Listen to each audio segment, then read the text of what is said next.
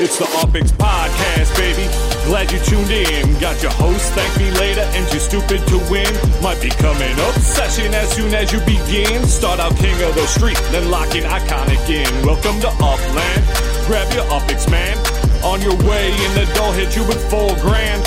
Get to buying and gripping, then to selling and flipping over the Welcome, fellow Uplanders, to another amazing episode of the Upland Property Experts Podcast. I am your host, Too Stupid to Win, and joined by Thank Me Later. And we're coming to you live from the metaverse of Upland. How you doing tonight, TML? Wow, I mean, it only took you six tries to get that intro right. Six. So, you have funny yeah. math. You get the you get the final cut. Everyone in in UpX podcast land, we had to listen to that intro and him mess it up several times. So come to the live showing and uh, you'll see you see the kind of production we run here. You guys kept asking to hear the song, so I was just doing it for your Sure. guys' pleasure.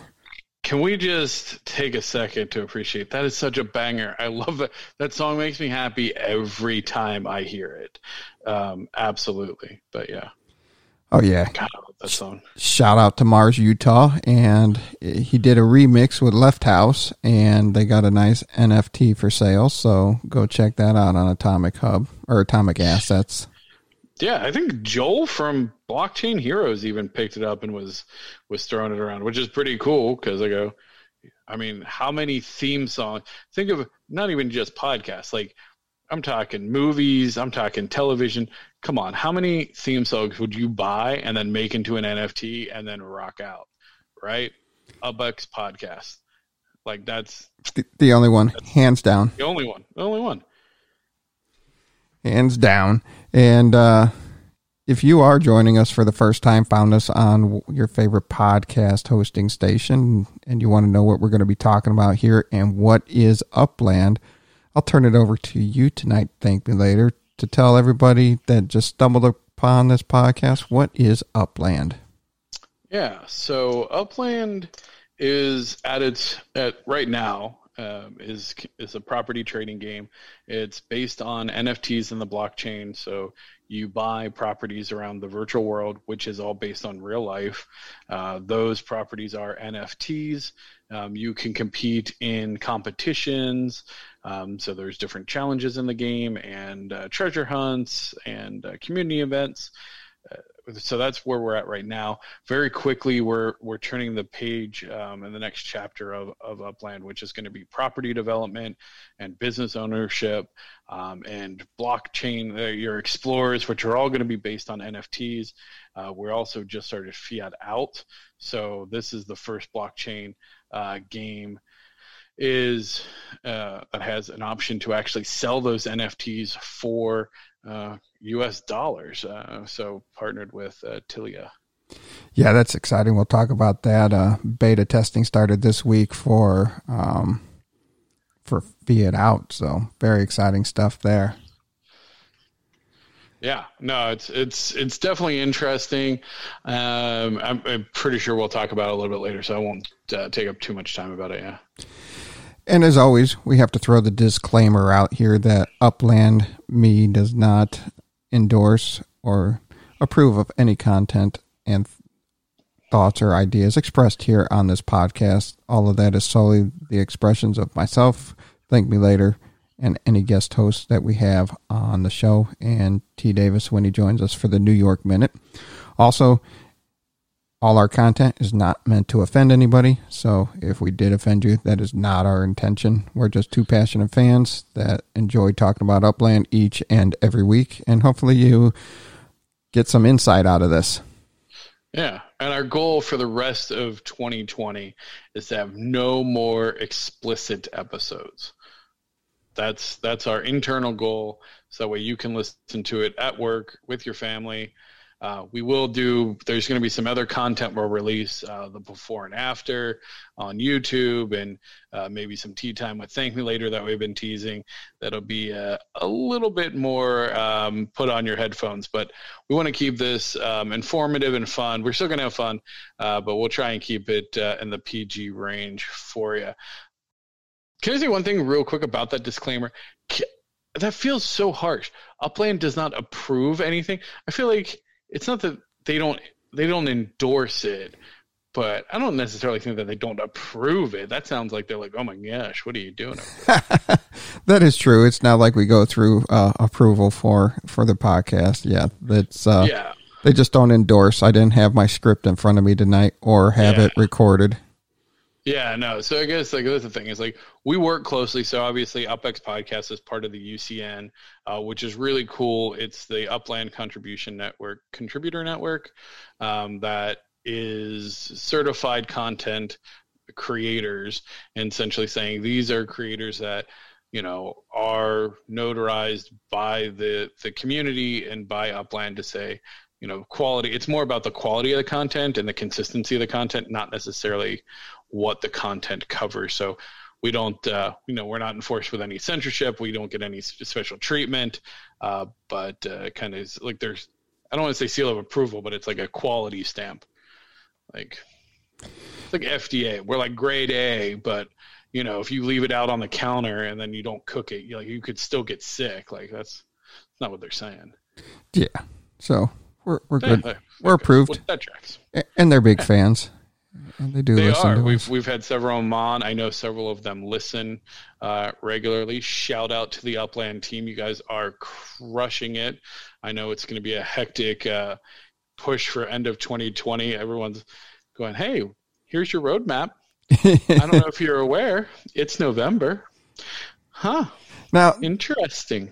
yeah, and they've done Yeah. stuff that's not on the roadmap either. So it's, but there are a lot of things that you're excited about on that roadmap that they said that they'd be here in 2020, and uh, Hey, still still 2020. yeah, and, and the recording of this podcast is on November 12th. So That's true. Yeah. So November 12th, as of November 12th, 2020, Hope is still being held. But honestly, I mean, like in the AMA, which if you haven't listened to it, go listen to it. It's it's very informative. Um, I would say I have mixed feelings because I feel like if you follow the community enough and you read all of the content that they release and you interact, I don't know that there was any major net new. There was a couple things, but like holistically, like the, there was no new information to me about Spark. The property develop the sandbox thing. That is, I'm I'm now counting down the days. Like I'm very excited for that yes, like okay you have my attention and it's genius. Like it's a very smart way to essentially allow beta testing of a feature to show the capability. Like i like their agile methodology of of this deployment. Whoever thought of that kudos to you. Exactly. where courier wants to know if the sandbox will be free. They didn't specify but my guess is it'll be like a limited it- it'll be like a limited like you can have like fake or real map yeah there, there's definitely some open questions on it because they kind of dropped that bomb. So like they had us all pre-asked questions, and then like obviously none of us were going to have pre-ask questions about the sandbox because they literally dropped that bomb in the middle of the AMA. We're like, wait, what? Yeah, Sandbox mode? I want to know more. gotta love the sandbox mode. It's really smart. It's a really smart way to deploy features to give people that taste. Um, there's a lot of uh, creative people that want to see like what the functional functionality is to start planning. Um, so it'll be really interesting to see how they deploy that. Um, it, will it be free? Um, will it be on like a secondary map? Will it be on the, the on the actual map? Um, lots of questions for sure. Yeah. Very interesting. Can't wait for that to come out and uh yeah, we could talk a little more on that in a in a bit. We'll get on to our our favorite section of the podcast here. And it's the numbers, the weekly weekly numbers, and we do have some advanced numbers for you this week. Um so we are excited for that. Uh new new stuff coming out from content creators. You always have to enjoy that. I was like, advanced content. You have tomorrow's numbers already? I do. That's impressive. I do. Like, holy cow. it's good. We're- I mean, if you're just predicting Dizzy spends another five grand, like that's cheating. Everyone knows that. Look, when you preload when you have the numbers already preloaded to make them read what you want them to read, you just need a couple of days to filter them into the system, okay? right. Nobody will suspect a thing. No, It's good. it's good. So if on DappRadar, hey, look at that. We finally cracked that uh that uh 3k a day mark. So 3.45k player users a day here on Upland, number 2. Yeah, that was a big spike. Honestly, like curious what caused that. Yeah, and there's no real like advertisement or anything going on right now or any any big promotion running on to it. And I was ready to just talk about like come on, we need the stuff so we just stop sitting at like 2 2.5k players. Let's get some growth in this, you know. Let's get like 5k players a day, 6k players a day. Yeah. Yeah, for sure. The Brave browser, which ironically Upland struggles to play in Brave, but whatever. Yeah. Not, hashtag not approved by Upland. not approved. Definitely not approved. Um, on the 7-day users What, f- what is this Axis Infinity? Axie Infinity? No idea. But And you'll it's spend on it's on Ethereum too. How does it have ten thousand users all of a sudden? I don't know. I'm not going to look into it though. But yeah, that- no, I have too many too many things. That's crazy. That is the interesting thing though. Splinterland is only average er, uh only has 7.46 uh user 7.46k users for the last 7 days. So they're sitting in third but Upland has 8.25k. So we're going in the right direction there. Yeah, I don't I'm feeling sorry for Splinterlands. Yeah. And, still those goofy goofy things. Whatever. These The, nonsense. the ThunderCore. The ThunderCore games. Um, Did but we, did we ever get a result on that? Did anybody tell us what's going on? no, I, I think they have just as much care as we do. That's fair. Honestly, like jelly squish. Word search blitz, color craze. I mean, I mean, come on. You know, probably here first quarter of 2021, we're going to see a lot of. Uh, I, would expect to see with property development coming out and everything else that's going to be rolling out here, and Fiat out's going to be widely available to everybody. Um, I, I You know what's interesting though? If you look at their, so they have a ton of users.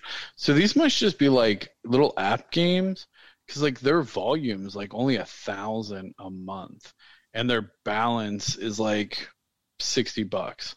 So like they're just using a little bit of ThunderCore. So it's just like I don't know what they're actually tracking on blockchain. yeah. So like it may not be heavy. It might just be like users. Eh, are they all the same user count? They're all pretty close.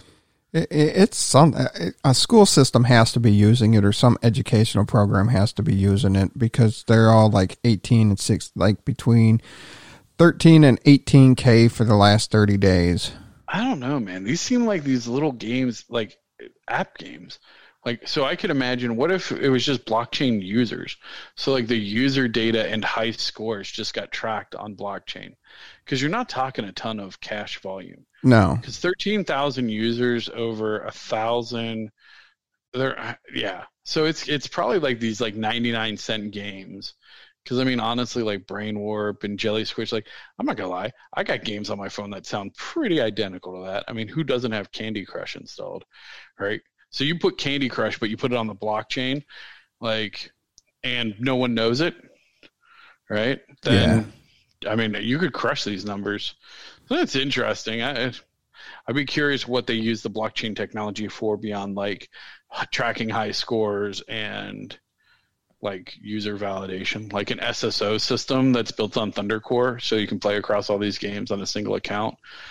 And that could be the know. same. It could be one of those apps that have like six games under it, and you just pop around and it's all recorded Yeah. on blockchain. But either I way, might, I might hold on. I'm gonna take a picture because I'll forget as soon as this thing's over. I might take a look. I'm now. I'm curious enough. I've talked myself into it. I'm gonna do some research and I will report back to the UpX podcast nation.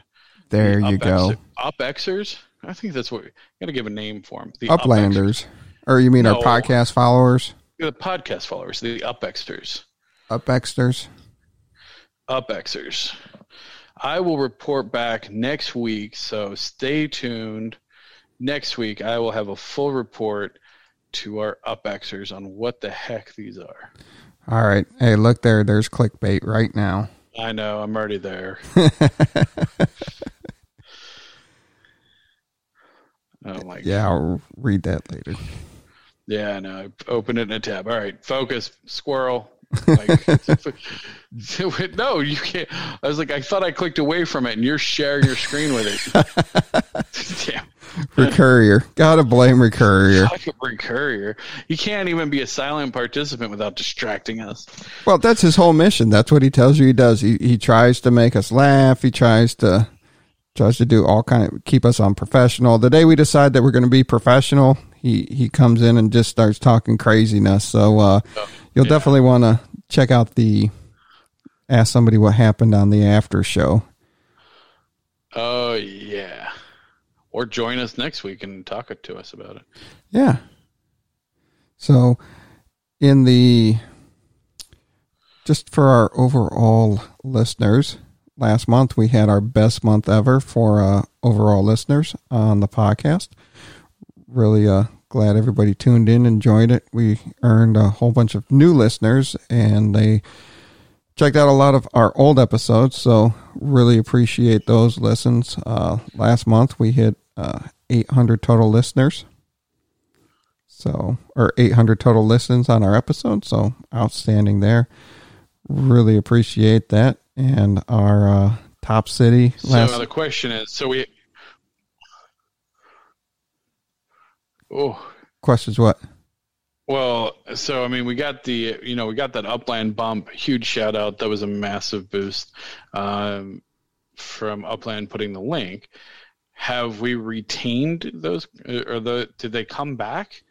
Uh, did they come back week after week, or were they like, yeah, one and done? No, they've come back. Uh, they've been coming back week after week. So, that's good. Uh, you can definitely tell. You can definitely tell the people that subscribe because they listen right away as soon as they get dinged uh, saying that there's a new episode up. And then you can see the trickle effect of our uh, promotion of it in Discord or on Twitter throughout the week that they're like, oh, yeah. So if you have not subscribed to the podcast, subscribe now so you don't have to look for our reminders during the week. And uh, our last, uh, we'll just look at the last uh, 14 days so we can talk about which which uh, countries are our top listeners and what cities are top listeners over the last two weeks. Um, that's always fun to do. People like the shout outs of their hometowns or whatever town they're close to. And over the last two weeks, we've had uh, and the last two weeks we've had 293 total listenings, so that's, it's pretty decent. Not as good as last month, but we also released a couple of back-to-back podcasts. Um, but Brazil cracked the top 15 of countries listening to us. Uh, they're the newest one to join us. Singapore's they're getting more and more listens in. Uh, top city is uh, Brandon. I have no idea what state that's in, but Brandon's our top listening city. It's in the United States, followed up by Berlin, Paris, Mountain View, Singapore, London, Rome, Jamaica Plain, Lexington, and Dortmund. That rounds out the top 10. So thanks everybody for listening to us each and every week. Um, and then we move on. We had uh, a little issue with the numbers this week for some reason. Um, I don't know We what didn't get numbers. we got some numbers, um, but we'll jump right into that. I don't think there's, there probably hasn't been a ton of movement. I'm trying to think, what was the big buying catalyst? Nothing really this week. Who bought? Oh man, no, there is there is one sale that I want to talk about. Holy crap! Can I say the c word? Is that okay? Yeah, crap's okay. Poo's okay. Okay. Oh man, Caca's okay. Doo doo. Um, yeah. There, so there's remind me. Um, there's a sale I want to talk about. Um, my dude Green Turtle. I'm curious where he's at. So how much he dro- he jumped from last week. Oh yeah. Stirs up twenty. Get it. Nice. Alex, new, interesting, which means you put in at least three and a half million. Because if you weren't on, and then you are, you had to put in some Oh. big money. There's Green Turtle. Turtle's new to the list.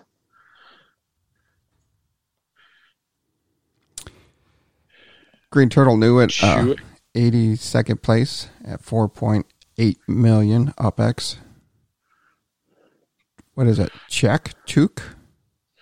Chew, Che UK one two three one five four. Yeah. New to the list at 95 at 4.2 million UpX. And uh, Bloodless cracks the top 100 at number 99. Hey, he's making some moves too. He's trying to consolidate and move some stuff around. Yeah. And if you look from uh, last week's numbers, you don't even see Alex on the list as we continue to scroll down on the left hand side. Dang, he came out of nowhere then. Yes. What does he? I don't, I gotta do some investigating. Yeah.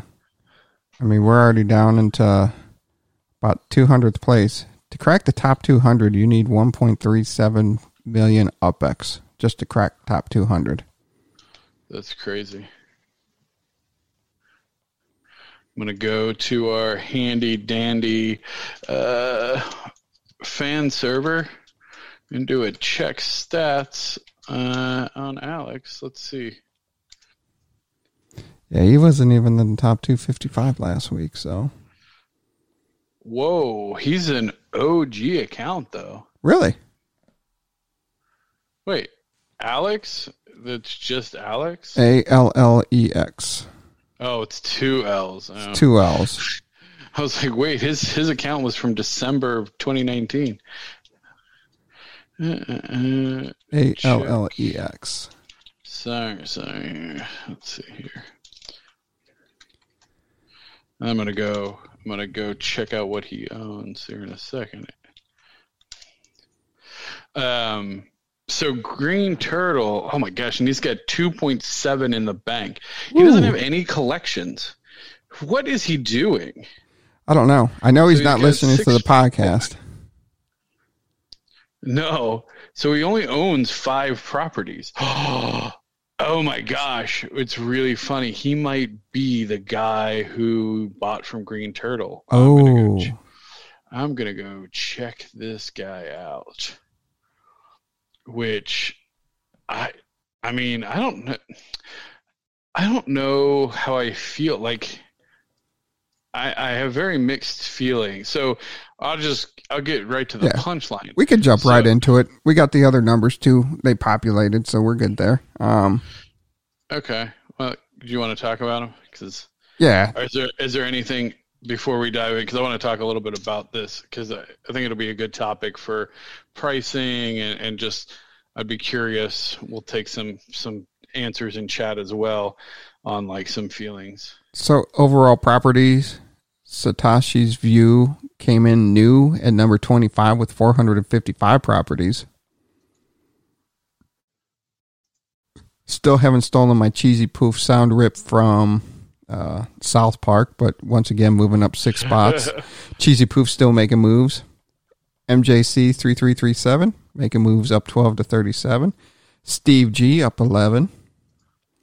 Crazy Houston New to the list at 265. And method is its man. New at 66 at 236. Uh, to crack the top 100, Knox cracks, cracks the top 100 at 154 properties. So, congratulations there, Knox. Haven't seen Knox around for a while.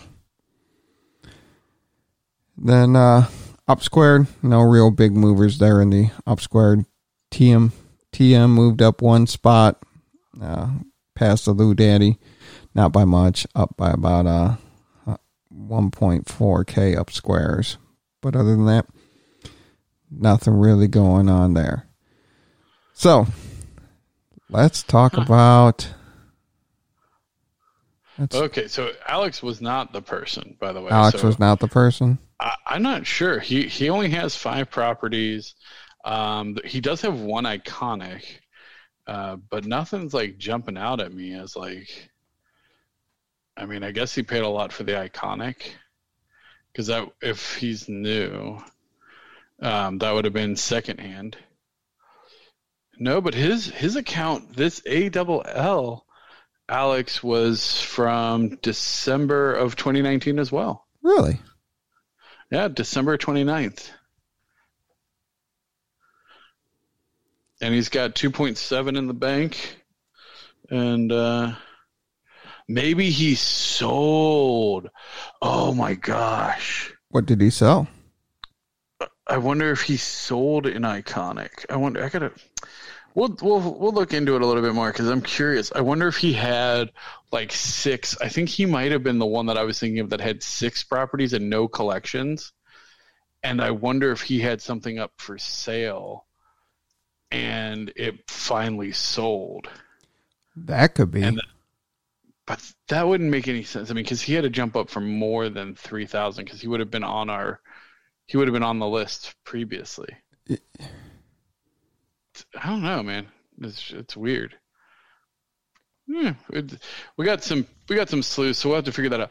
The interesting stuff I want to talk about, and I'm, I'm curious to get um, kind of a, I'll call it the unofficial panel uh, that we have here live in the studio with us on their feelings. So earlier this week, I got a very interesting uh, message from my dude, Green Turtle. Um, he had picked up a, a Wall Street property um, in New York, and he had an offer um, of 1.2 million UPX. Wait, put on it.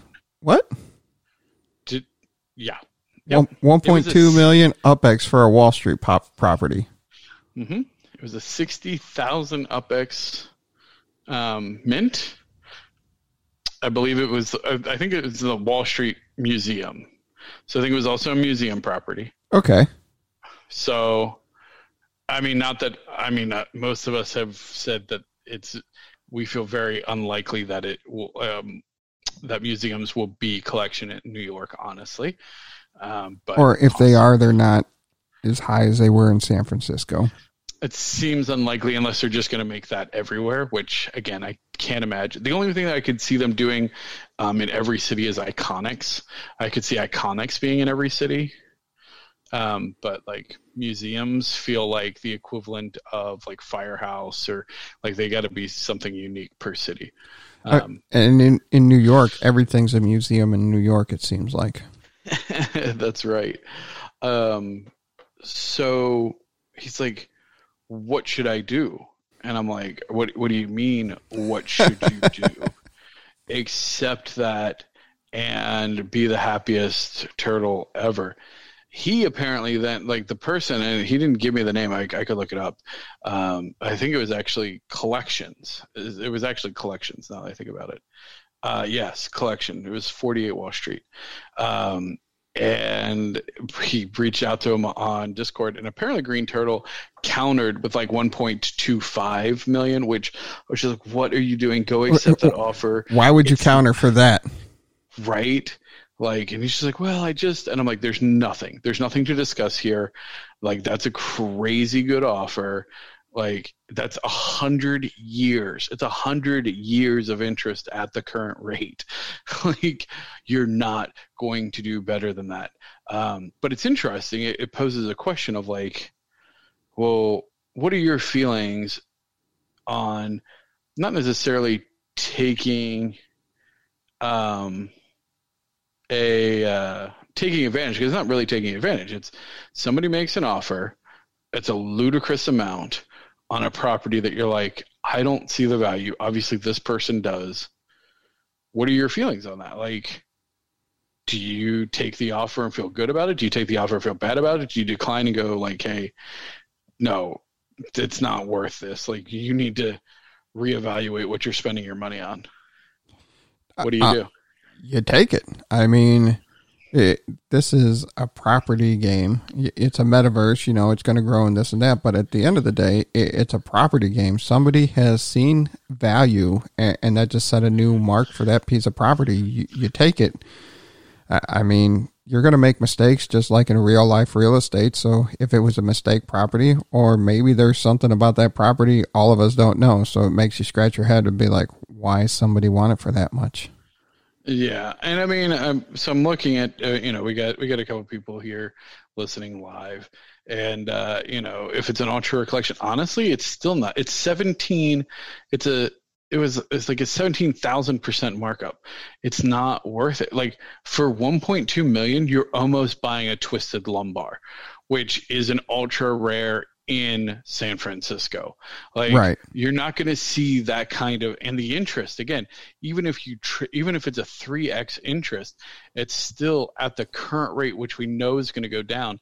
It would be 30 years to get back on interest and you're not going to ever make that back, which actually the, I guess the thing that was so striking about it is it kind of made me reevaluate a lot of the properties of like, well, what really dictates that a property is going to be worth that much over mint? And will a property, should a property ever be valued? Because again, we're not talking 10x, we're talking 170x. Right. Like it's not, it's, it's an unfathomable amount of markup. The the ultra rares in um, San Francisco don't even have that much of a markup. Like they're like 20x. Uh, I mean, painted ladies are like 300x, and they're like ridiculously priced. But yeah, yeah. I mean, you, you got a good markup in in Alamo Square, but still nothing like that. Yeah. yeah. So I mean, if you get an offer like that, you just take it. But it's it it's going to come down to the person. Does the person have an attachment to it, or maybe we're missing something? But, yeah, I mean, maybe they know something we don't. I just don't see it. Um, you know, we got to come in here from Ben saying that there's several players with one Wall Street property. If they need two for an ultra rare, uh, prices will boom. I mean, sure, five, ten x the the value, sure. Um, but I don't know. I guess hold on. Is my math wrong? Is it actually only 17x? 60,000? 10x would be 600,000. Uh, so I guess it's only like 20x. Maybe my numbers are off. Yeah. So maybe it's not 170. It's still. I, I was trusting your math. it's it's way too much. Like, and I and I go. It's just, especially without knowing for sure that it is a collection. It's a massive, massive gamble. Um, and even at that point, it's just like, eh. I think what will happen with those is why do you care? Like, do you want the the bonus interest? Because honestly, three x interest on a sixty thousand UpX property isn't really going to blow anybody's mind. And keep in mind, interest rates will go down eventually. So the amount of value in having collection multipliers goes down. Your value is in the fact that it's a collection, it's a token. There's value in having um, a collectible token that people want. I think the owners of Wall Street will likely swap and trade so that they can all get um, you know their uh, their Wall Street token. Whether or not they care about the 3x multiplier on 100,000 UpX property, I mean, it's nice, but it's not going to make or break a player with millions of UpX, honestly. And something like Wall Street, your value is going to be derived from it being Wall Street and then being able to build some sort of building on Wall Street. And that will be interesting once you get into property development.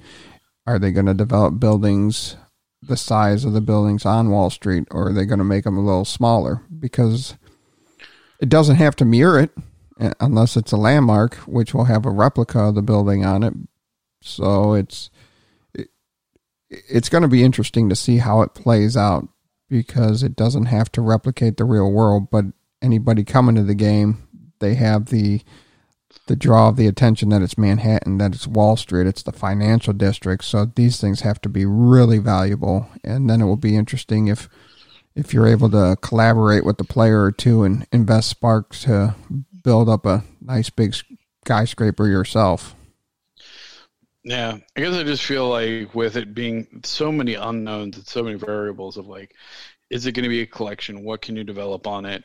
I don't think it's an overly large lot. Um, and then you just go, that's years to me. Like that's at, le- at the earliest, it would be the end of 2021 uh, for Manhattan development, um, in my mind. So I don't know. It's interesting. So, Uh, why do you was- think? Why do you think end of 2021 for Manhattan development? Well, I think it's. I, I think Manhattan will stay consistently about a year behind San Francisco. Not six months. I think six months is too aggressive because the thing is, um, it'll it's going to take six months from now to even have property development properly flushed out in San Francisco.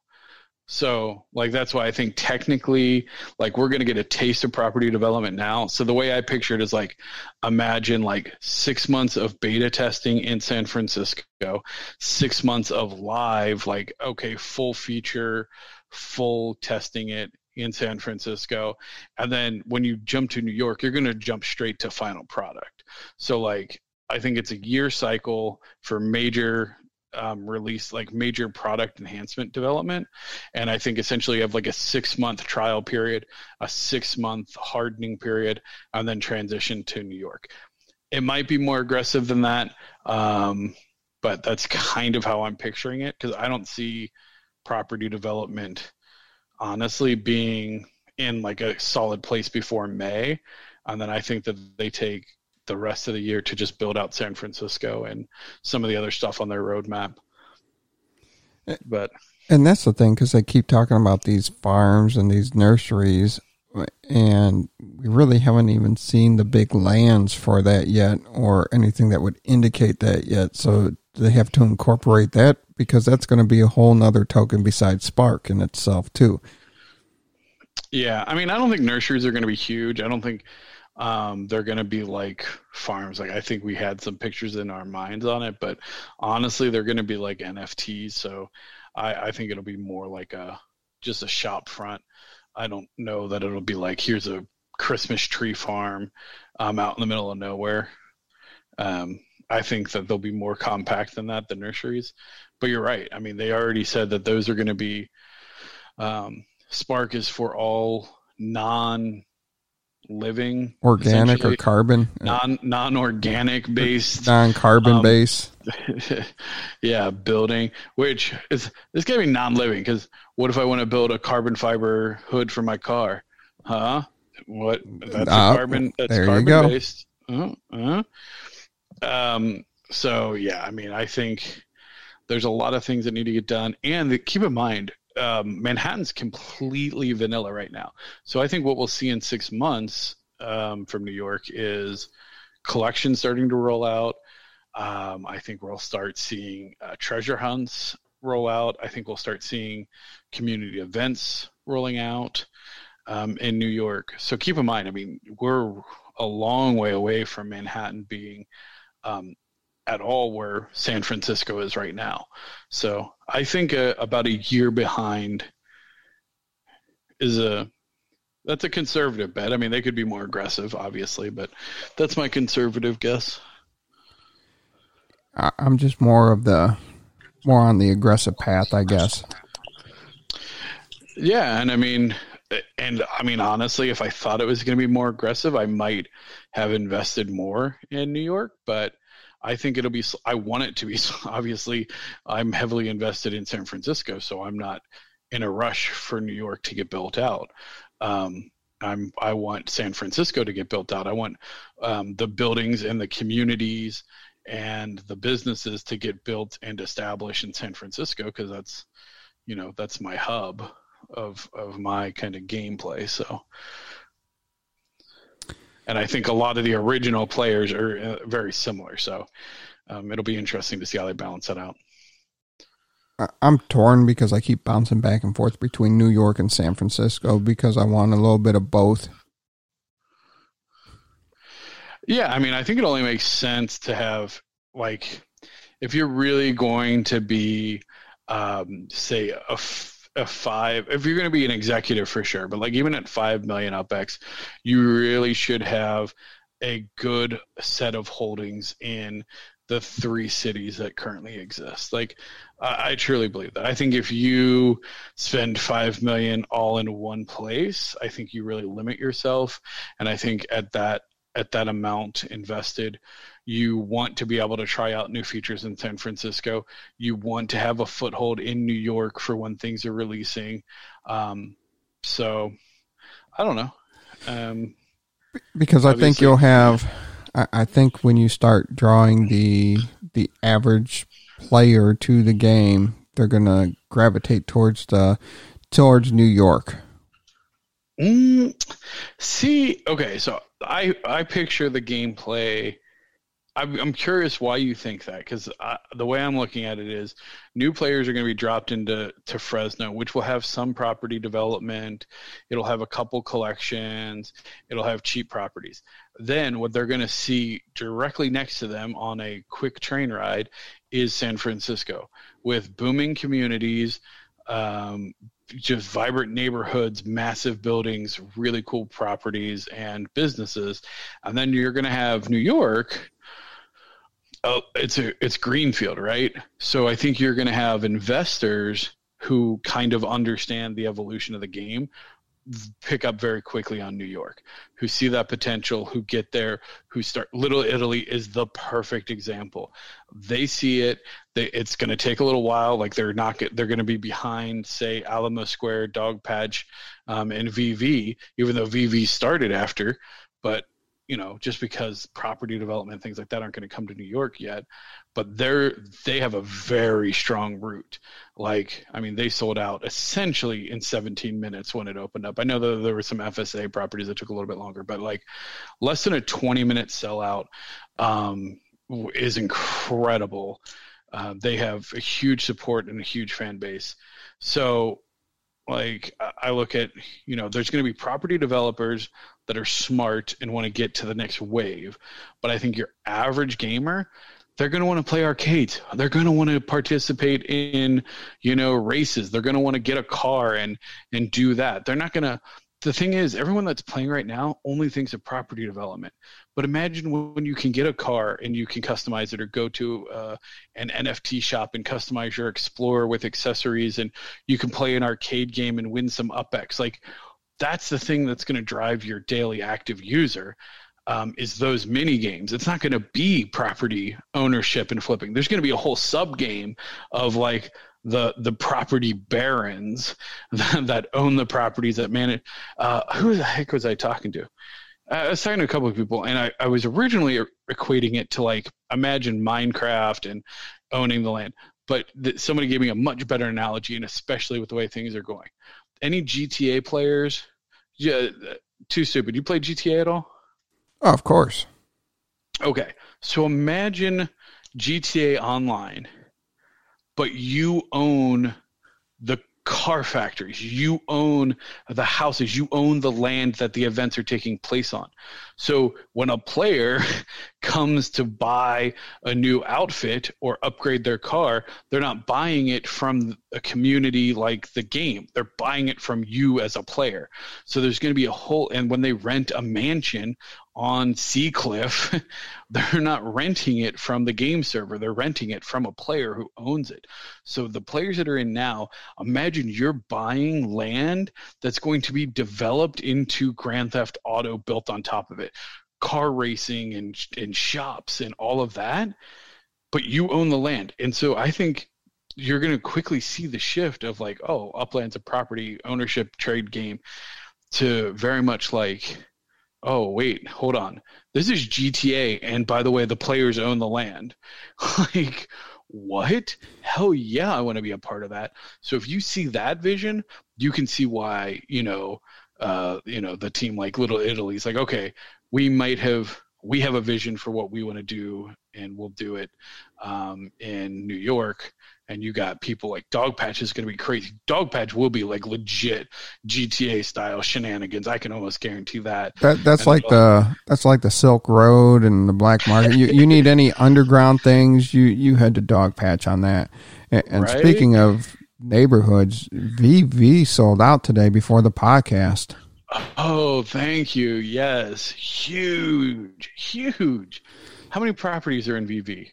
Um, I was looking at Alamo Square. Did you know Kenny owns 51 properties in Alamo I Square? yeah, I know. I'm curious what his map looks like on it. He doesn't own. There's only one person who owns a whole block in Alamo Square. I'm just saying. You're the you're the only one that owns a, a whole block. I own the most park facing properties, barely. So we get uh, TM with uh, 20, 2,921 in VV. That's crazy. Sold out neighborhood. He is doing some incredible things. He has incredible plans. Like there's going to be business districts and there's going to be gaming districts and there's going to be underground, you know, shenanigans districts. And so again, I, I think the way to look at it is we are truly in the beta of we're building out the the first layer of like a grand theft auto open world game. And right now it's literally you buy the property. You're buying the property and so when the games are built on top the businesses are built on top and the properties are built on top you own that land. You can rent out that land. You can interact on that land.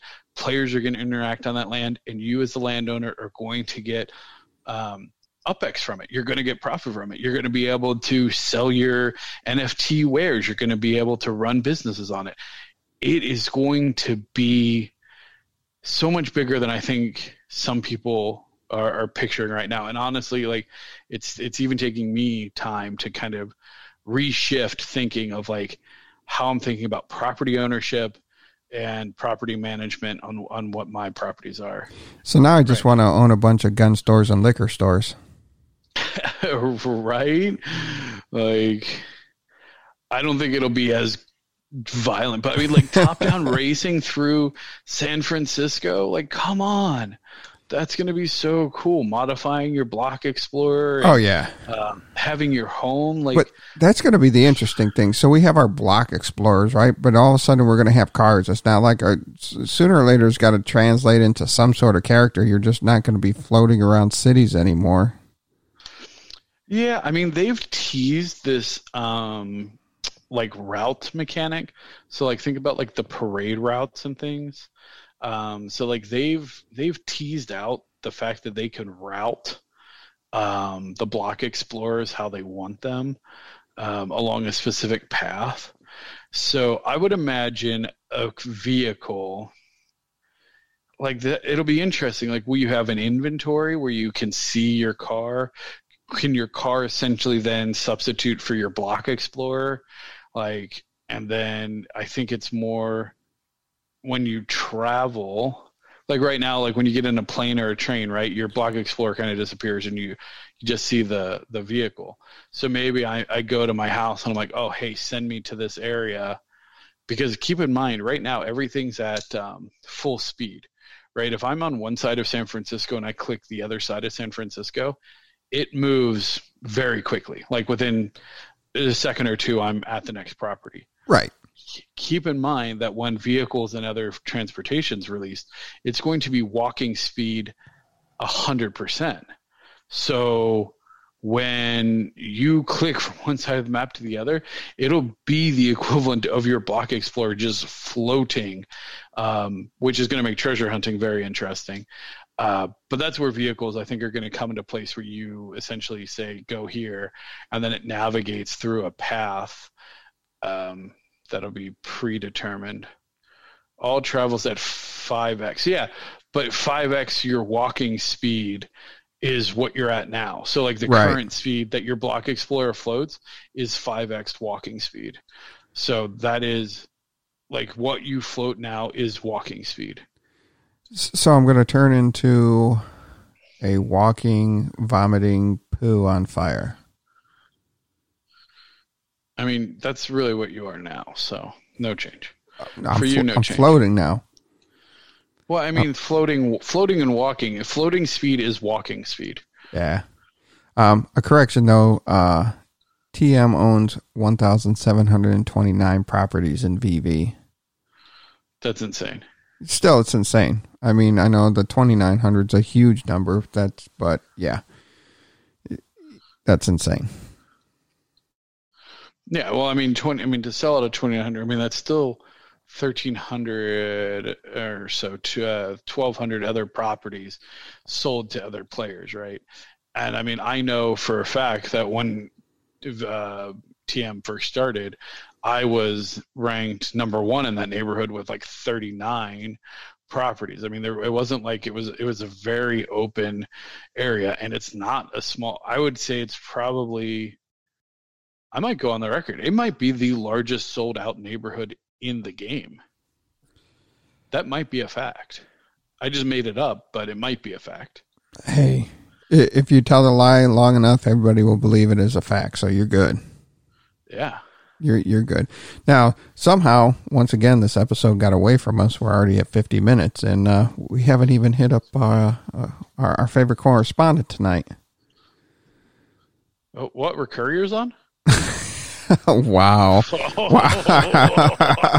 I mean, I mean, you're you're gonna. I mean, listen to this guy's music now you really want to mess with somebody that's got this mob style music, but everybody. I mean, it sounds like he's he's running like a carnival of spaghetti. Honestly, that's what I hear.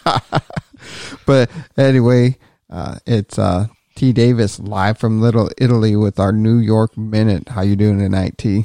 Hey, hey guys, how you guys doing? I'm doing great. Thanks for the intro.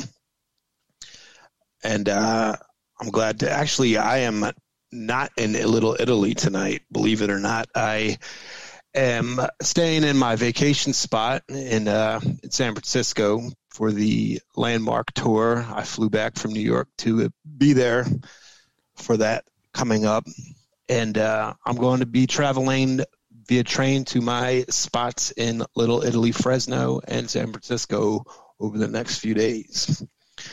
But um, yeah, I'm glad to uh, bring you guys some some updates on on New York.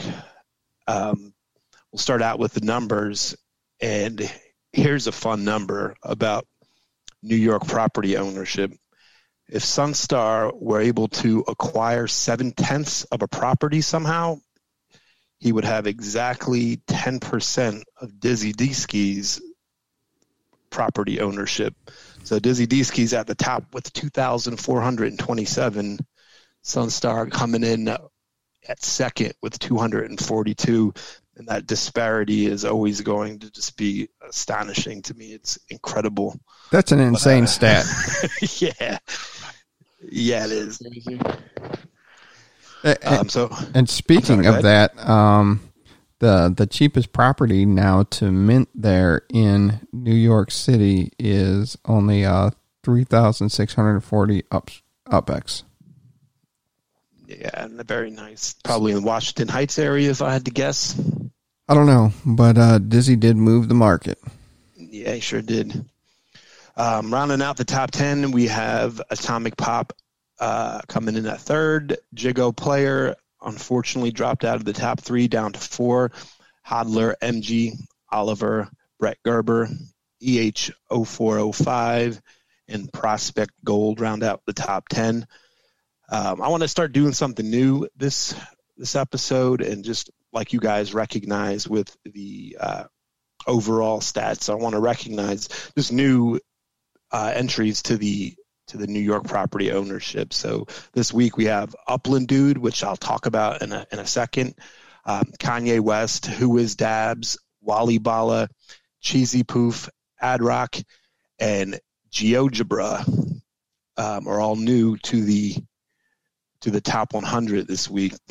And that last one, I actually had to ping the player, but that's the one with the the G30G43BR4. It's actually GeoGebra. You can Google it. It's a website. We had a very interesting conversation about that. So shout out to GeoGebra and his love for math.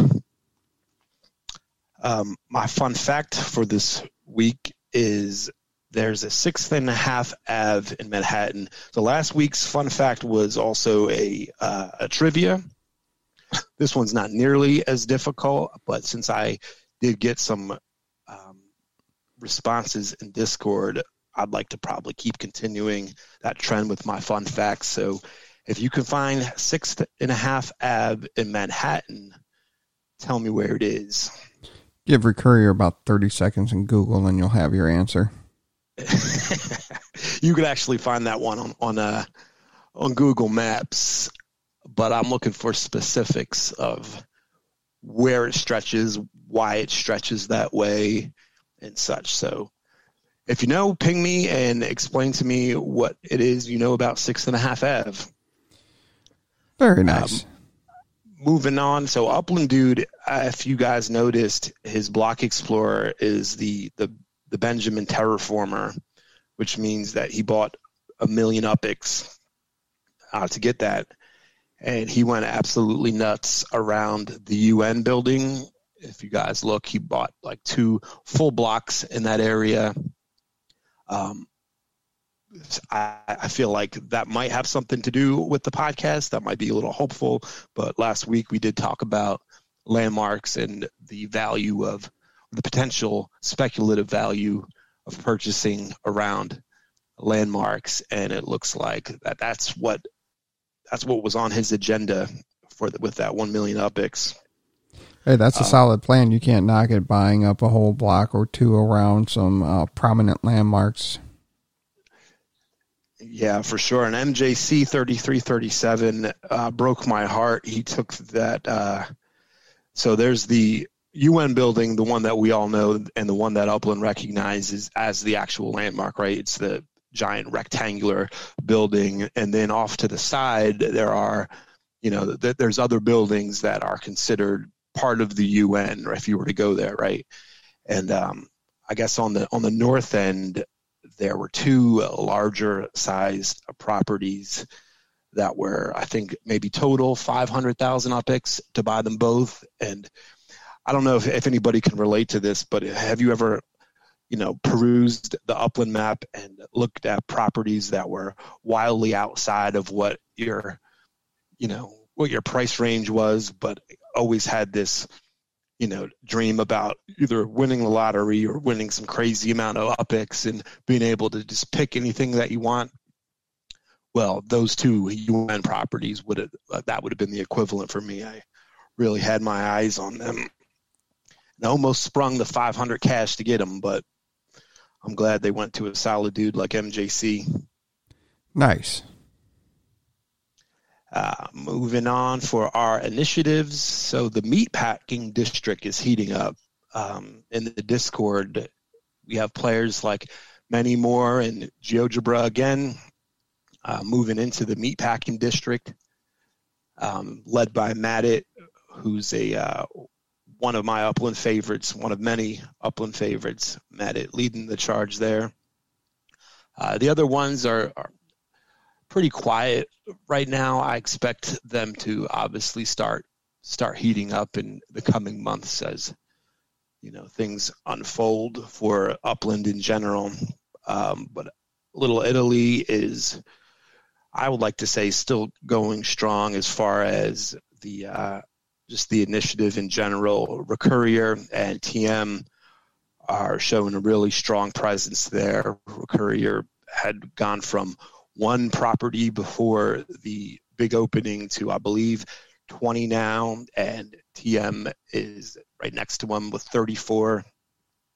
So that's uh, I'm glad that I have such strong compatriots there with me in Little Italy to move that along. We uh, excuse me.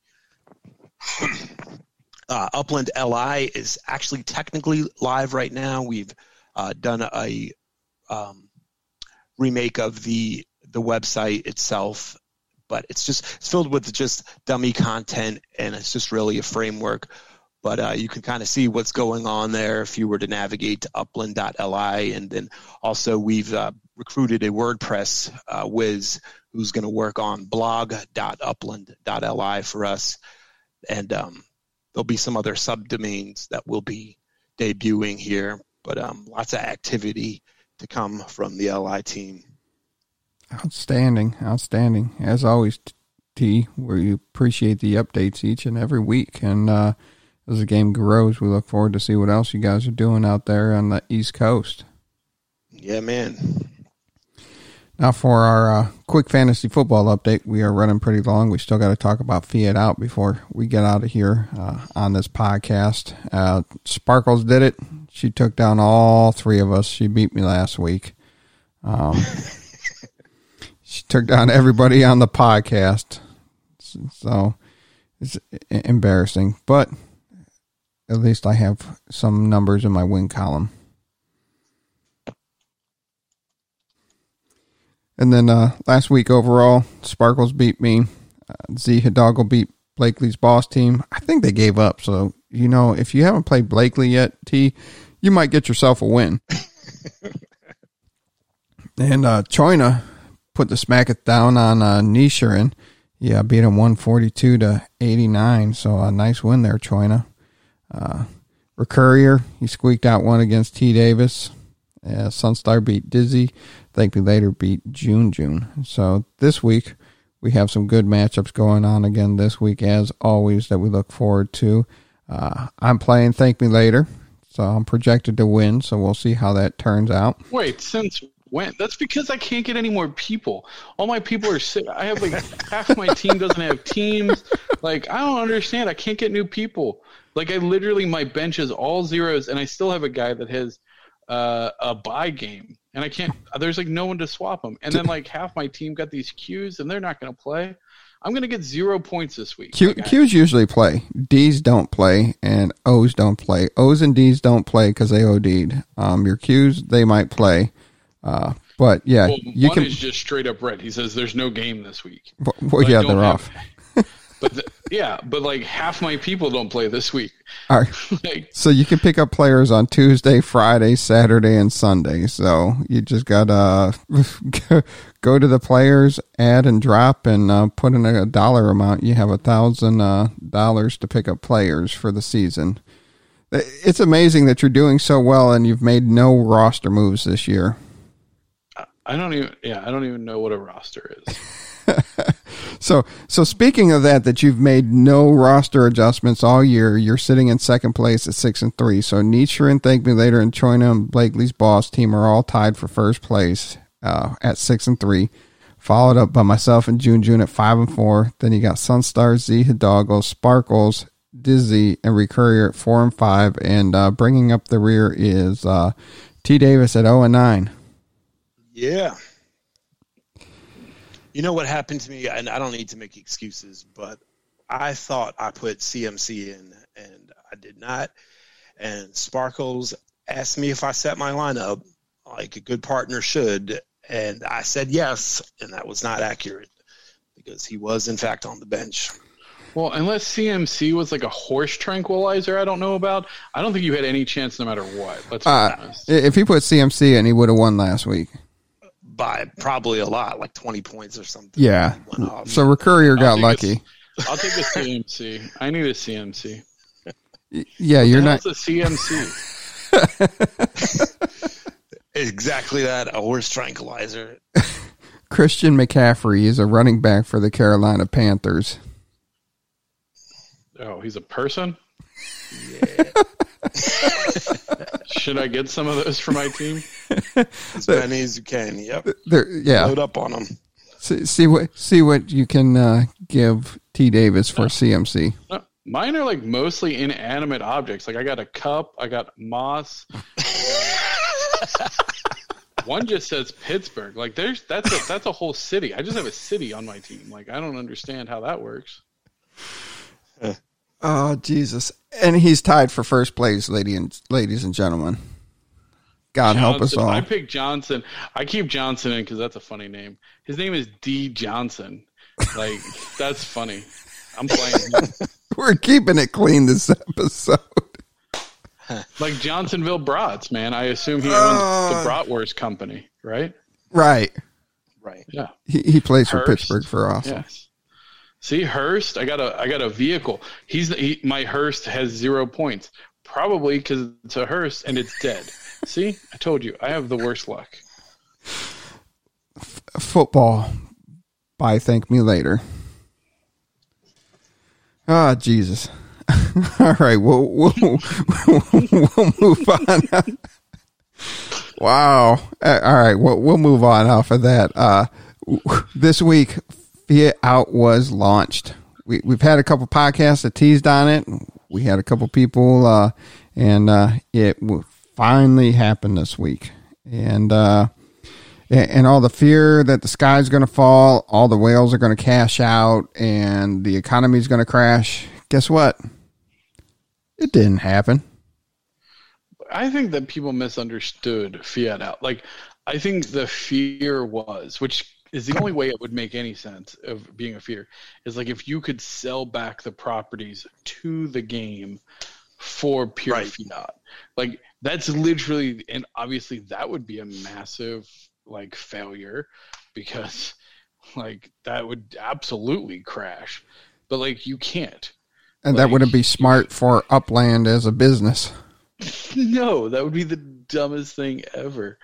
Um, so you know, fiat out literally just means that you can sell to another player for USD instead of UpX. The- I don't. I've seen some things around like, oh, well, then what's the point of even having UpX? It's like, well, there's a lot anyway, but like, Yeah. I, I don't know. Like, I don't think it's going to be as big of a deal as people make it. Like, it is a big deal in the sense of there is an option to get fiat out of the game. That's a huge draw.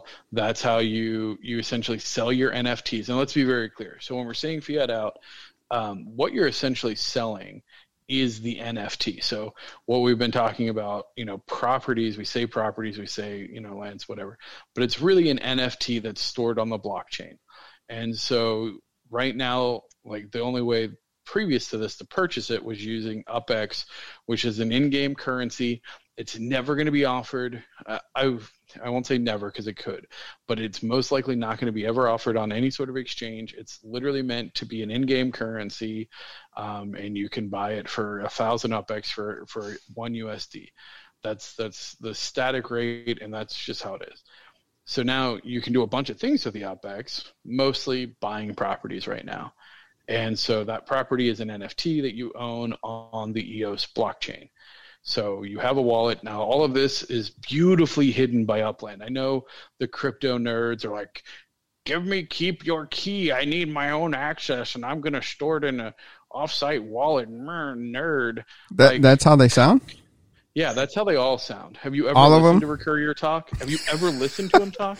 When, when did Recurrier become the official punching bag I of the. UpX I- podcast? because- well, hey, I actually said he was my favorite correspondent. So, I mean, take that. Oh wow. Um, Take that, T. so that just sh- that just shows you how much I don't like T Davis. um, but like the re- the reality is, it's meant to be accessible to the average gamer. So all of the the scary, um, you know, wallet and transactions is all hidden. Um, behind the scenes, which is to me the power of the Upland platform. Uh, so you buy these NFTs, you don't even realize you have a crypto wallet that handles all these transactions and it's all stored of Don't ruin it for the gamers. They might run away. Well, no, I mean gamers. I mean, because the reality is, what gamers want to know is they're secure. So one of the biggest things that destroys a game economy is dupes and hacks. Like Right. so the quickest way to crash the value of any digital item is to have um, some sort of uh, hack or dupe. Like if all of a sudden I can just create duplicates of anything, or I can hack the system and, and make a mimic of it, or anything like that, or like say I, I want to hack uh, UpX. If all of a sudden I found a hack or like a cheat code to print as much UpX as I wanted, um, that would be bad, right? If I found a way to to do that, but with the blockchain and everything being tracked and secure, it creates another level of security and transparency to everything that's happening in the digital world, which to the gamer, they just need to know it translates to a secure kind of investment of their resources, whether that's time, whether it's money, uh, whatever it is. Um, and that's going to just create a stronger gaming atmosphere. And honestly, I, Upland is going to be the first to really pursue it, but uh, I don't see why games like Call of Duty, and in fact, I think the skins actually did hit the blockchain at some point. I, I can't remember. There's something around Call of Duty, Duty or somebody's going to get mad at me because I don't really play those games. Um, but even like, I mean, imagine like World of Warcraft on the blockchain, like all of your digital items as NFTs um, stored in a digital wallet. Um, obviously, there's some limitations and some things um, that are still being worked through um, that Upland is essentially pioneering. Like that's the other thing you got to keep in mind. Like people get really upset when releases and stuff don't work. Uh, and trying to uh, try and wrap this back up to the fiat out. Like, okay, so we just had the fiat out beta. There was a couple hiccups I think that some people had with validating. I originally was using a very old Opera browser. Don't ask. It's just I'm too lazy to change it. It was defaulted on my Mac from whenever long ago. It was not supported. Um, I opened up a brand new Firefox and was um, answered a couple questions, and I was validated um, very quickly and was able to start listing my properties uh, for USD. Um, and I, while I haven't taken any of the money out of that USD wallet, um, uh, so I can't speak for that part of it. Every part, everything else has been um, f- fairly seamless. Yeah, I got validated pretty quickly myself. Uh, I haven't taken any money out of my wallet yet, but I had a couple of sales of properties. Now, the interesting thing is, supposedly this went live Tuesday, but T, you bought a property over the weekend, didn't you, for 12 bucks? Yeah, I sure did. So, yeah, I feel fairly confident, and I could say this. I mean, they're not ever going to come out. Like, that got sniped, and that got sniped almost assuredly because of the bots that we are running on our Discord server. That show uh, essentially underminted, and the bot wasn't ready for the the fiat, so it showed up as like it costs zero upx.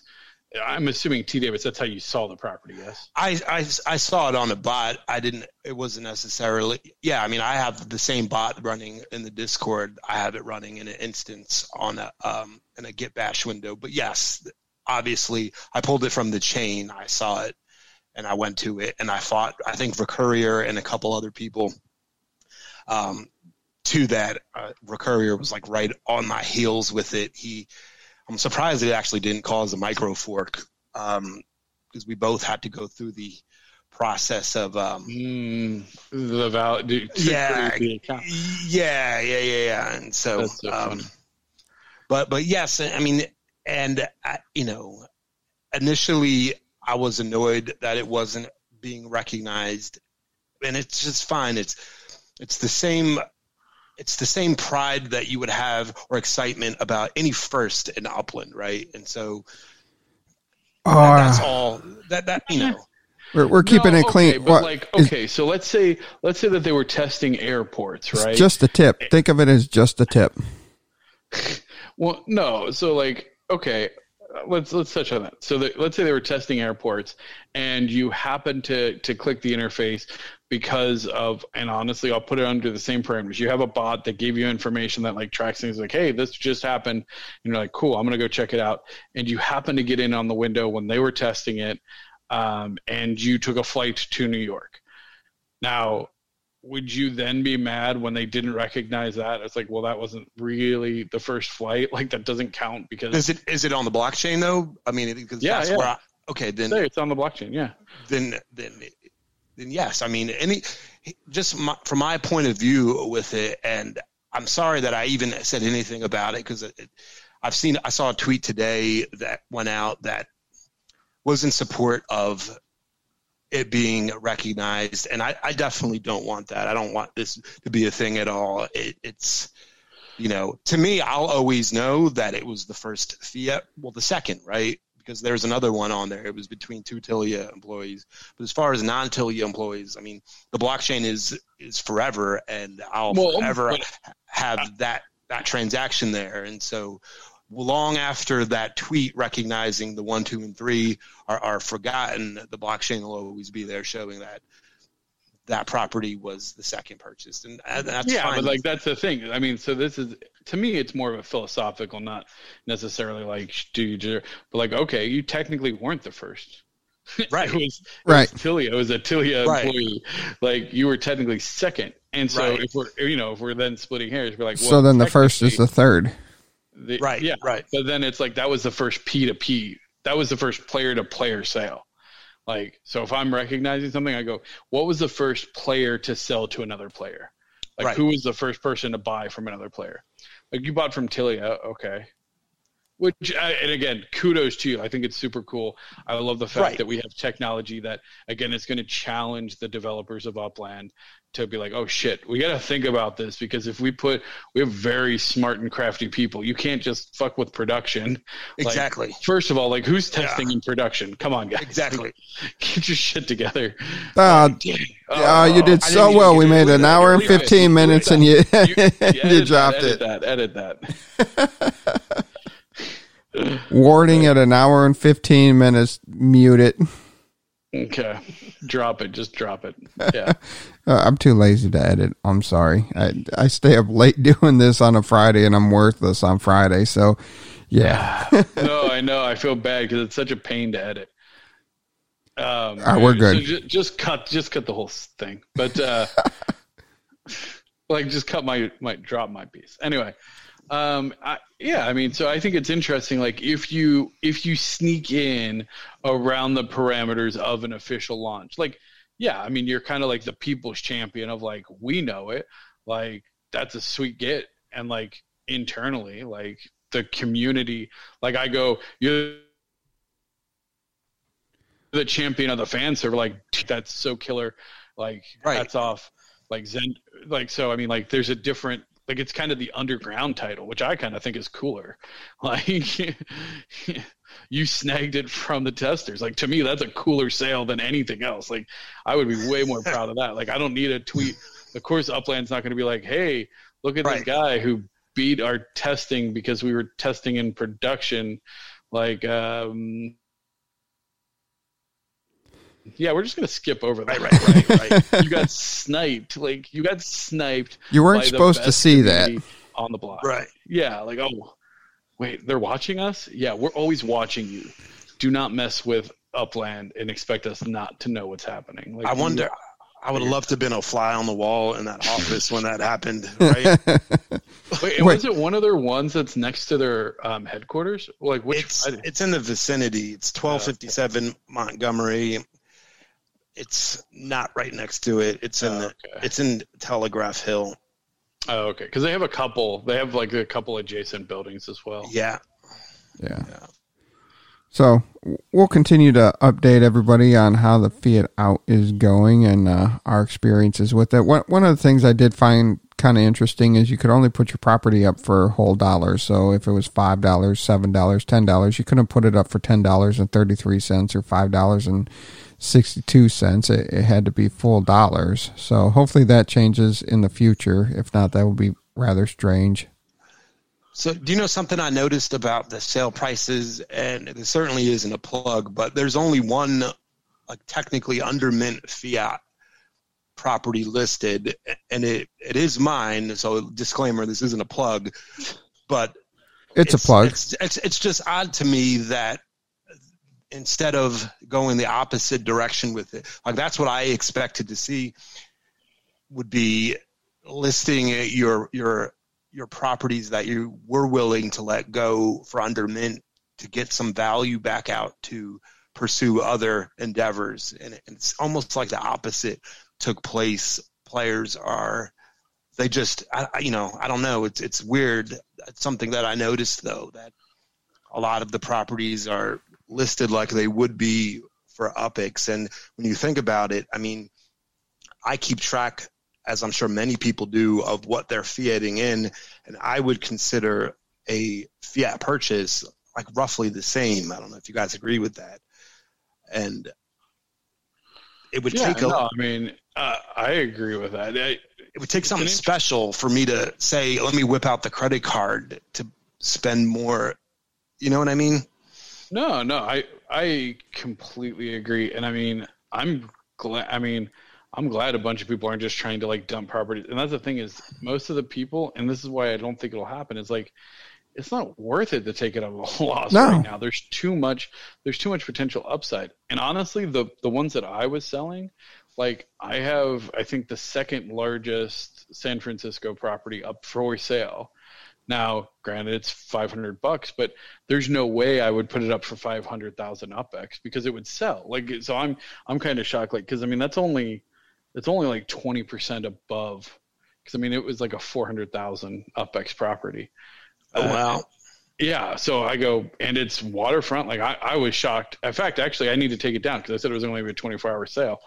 Because I go, I wouldn't, I was not going to sell that for less than two or three million. I mean, it's a massive, massive. I mean, it's a 4,900 up square property in the middle of of San Francisco. And like then the other one, uh, what was it? another one I was selling? I can't remember, but like the ones I put up, I like put at a marketed discount from what I would sell for UpX. Now they're still. I just bought it. Pfft, no, you didn't. yeah. No, you I didn't mean, recur. G, G, GG if you did, but um, like the so the properties that I put up are significantly lower than what I would have sold it for UpX. Um, which I think is is also that was my approach of like if I would have charged a million for UpX, okay, you can have it for five hundred bucks, but it's you know it's just a matter of do you see that value? And, and some of the techniques people have used is going after like Chinatown. Hey, get the get a Chinatown property for U.S. dollars. Alamo Square. Dizzy's Dizzy had a great deal, and his sold pretty quickly. Yeah, I Um, bought a Chinatown for six bucks. That's a, Oh, that was yeah. a great deal. Yeah. Yeah, that's a great deal. Oh, that was the other one. Uh, one near um, City Hall. So like, I mean, I got a massive the the from that last uh, Gap sale when they like opened up a bunch of new properties. Like I grabbed a huge property next to uh, City Hall that I go, I would never sell this for less than two million. Like, in all honesty, like it was up for probably five or ten million. Um, but I was like, okay, cool. I'll do a promo, five hundred bucks, because that's technically so the other parameters. So if you're not familiar, there are some parameters that aren't enforced through technical means, but it was communicated to the beta testers. Your prices need to be between five dollars and five hundred dollars, and uh, you can only have five properties for sale at a time. Again, they're not limited in the game, but they are they are monitoring that. It's kind of like a good faith like beta tester Yeah. so anyway, like I, I don't know, I'm kind of surprised um, that. And again, I haven't been out there pushing it super hard. I just kind of put them out there to see because honestly, like I don't know, I see a lot more value down the line than what they are now. I just kind of wanted to be like, hey, if you want to make a, a big purchase, you want to be part of a historical event, um, you know, here's some opportunity to do so. And I just wonder why they kept it at five. I could see more of ten properties. You're like, oh, I'll put because I want to put a couple of five, six, seven, eight dollar properties up, and then I want to put a couple mid tier properties up. But Yeah, I'm curious what the five limit was about. Um, yeah. Yeah, but we'll continue. Yeah, and they're definitely not monitoring it heavily. Like I don't think. Now, somebody's way out there. They're way past their five. They might have twenty up for sale for Fiat. But you know, I want to get invited back to the next beta, so I'm, I'm playing by the rules, and I would highly recommend uh, you do too if you want to be put on the the nice list and not the naughty list for being invited back. Yeah, and price your properties within the guidelines. That helps too. A couple people have not, but it'll be interesting. We'll uh we'll continue to update everyone on how this goes. Um, and uh, we ran extra long with a bunch of different uh different things. We're going to try and get back to what this this podcast is about. Is it's good to interview players and uh, staff from Upland, but you know we are the Upland property experts, so hopefully you know you'll hear more content of us talking about strategies and uh, thoughts on on properties, collections, um, and different types along that line. Uh, definitely check out dailyuplander.com. Uh, when are you launching upx.world? So UPX.world is technically live right now. Um, so this is going to be a massive collaboration between Upland Guru and Upland World. So we're we're consolidating efforts um, into UpX World. Uh, so you can visit that at upx.world, which is a pretty cool uh, URL.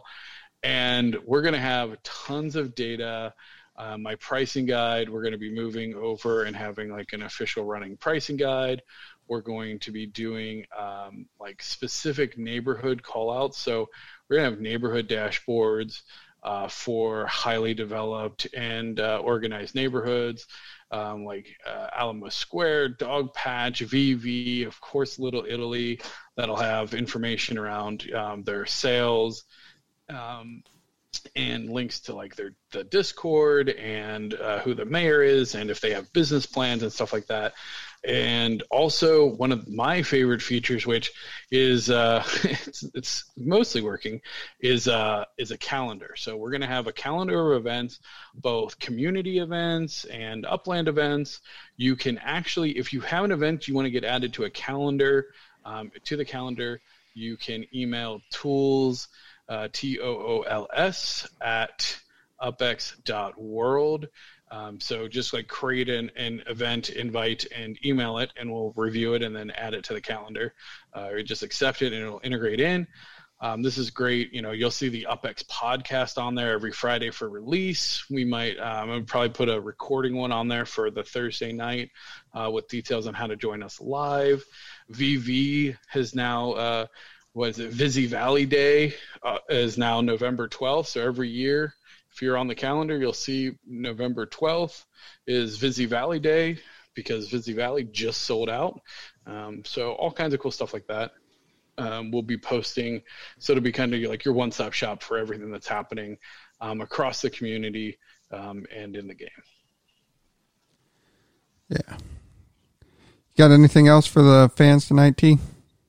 Uh, yeah, um, I just wanted to shout out June June's treasure hunting uh, challenge that they have going on in Fresno. Um, you can find the details of that in the Discord server, but it sounds pretty awesome. If you find a treasure under a specified amount of time, take a screenshot and send it off. Uh, you can get some extra UpX. So take a look for that in our community events channel in both the official and fan server. Outstanding. Anything else for our listeners, TMO? No, no. Thanks, uh, you know, for for tuning in each week and listening to our shenanigans. Uh, we appreciate your patronage. Patronage? Yeah. Patronage. We'll yeah. Patronage, I think it is. Pa- patronage? I mean, are we drinking tequila? yeah. No, we're not. Um, but yes, Thank you, everybody, for tuning in each and every week. We do appreciate it. If you haven't subscribed, make sure you're subscribing. If you haven't wrote a review on a platform that lets you write a review, write a review and uh, share with a friend. And make sure you're continuing to talk to your friends about Upland so we can grow this wonderful community. And we'll talk to everyone in a week. Have a great week.